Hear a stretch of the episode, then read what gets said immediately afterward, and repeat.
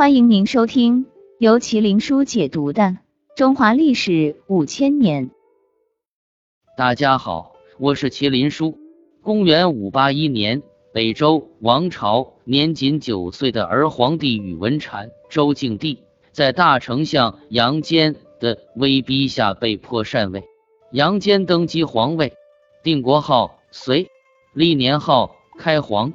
从此，杨坚在北周的基础上，开创了政治稳固、经济活跃、民生富庶的隋朝帝国开皇之治盛世局面。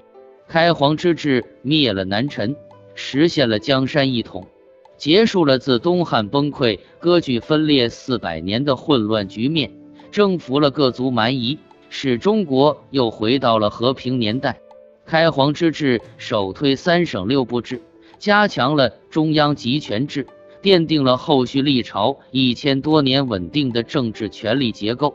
开皇之治开创科举制度，打破了豪门士族对官僚体系的垄断，为普通寒士创造了改变命运的公平机会。开皇之治以富国为首要目标。轻徭薄赋以解民困，在确保国家赋税收入之同时，稳定民生，实现了仓廪盈满、国库丰积的富足年景。总人口由初期的五百多万增至八百多万。然而，就在开皇之治盛景空前的二十载之后的公元六零一年，杨坚突然下诏改年号仁寿，这是所有人都始料不及的。就年号的词义意涵而言，开皇与仁寿各有其意。开皇寓意开启新纪元，仁寿寓意福寿延年。前者如青春少年，意气风发，胸怀壮志；后者似年迈老翁，情志淡然，心存忧思。完全是两种截然不同的心态欲求。社会上有人理解为。这一年是出生于公元五四一年的杨坚的甲子本命年，寄希望于自己和自己开创的隋朝基业能够人和长寿。但是如果联系到前一年公元六零零年的杨坚废太子一事，就会感受到杨坚内心变故的无奈。隋文帝杨坚和发妻皇后独孤伽罗共育有五个儿子，分别是杨勇、杨广。杨俊、杨秀、杨亮，杨勇是长子。北周政权时，杨勇担任大将军等职位。后来杨坚受禅登基为帝后，便封杨勇为皇太子。据史料记载，长子杨勇性格宽仁和厚，任性自然，做事从不矫揉造作，待人不善心计。次子杨广性格争强好胜，做事大胆果断。待人工于心计，心狠手辣。正是由于这两个皇子的性格迥异，所以杨广在母后独孤伽罗面前争宠攻城，杨勇则因不善逢迎而失宠落魄。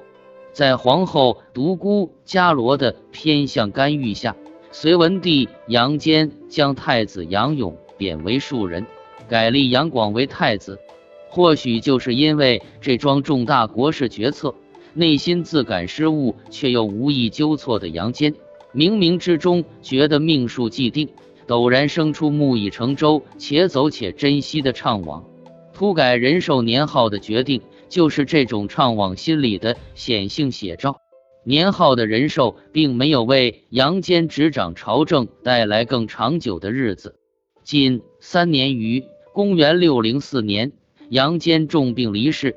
仁寿年号也随之寿终正寝，而太子杨广继承皇位后，因大兴工程劳民伤财，穷兵黩武，民怨沸扬，造成民变频起，天下大乱，致使隋朝国运仅延存十四年后覆亡。杨坚一生笃信佛教，佛家认为人之命运皆前世注定，是为宿命，国运继承者着选的失误。对于信佛的杨坚而言，必然认为这是天定的宿命，无力改变，所以寄希望于改年号，应对未来不确定的未知，实属无奈之举。如果时光可以倒流，历史可以重来，杨坚或许不会废太子杨勇，那么杨坚开创的隋朝盛世基业，或许又是另外一种结局，而这种结局也只有天知道。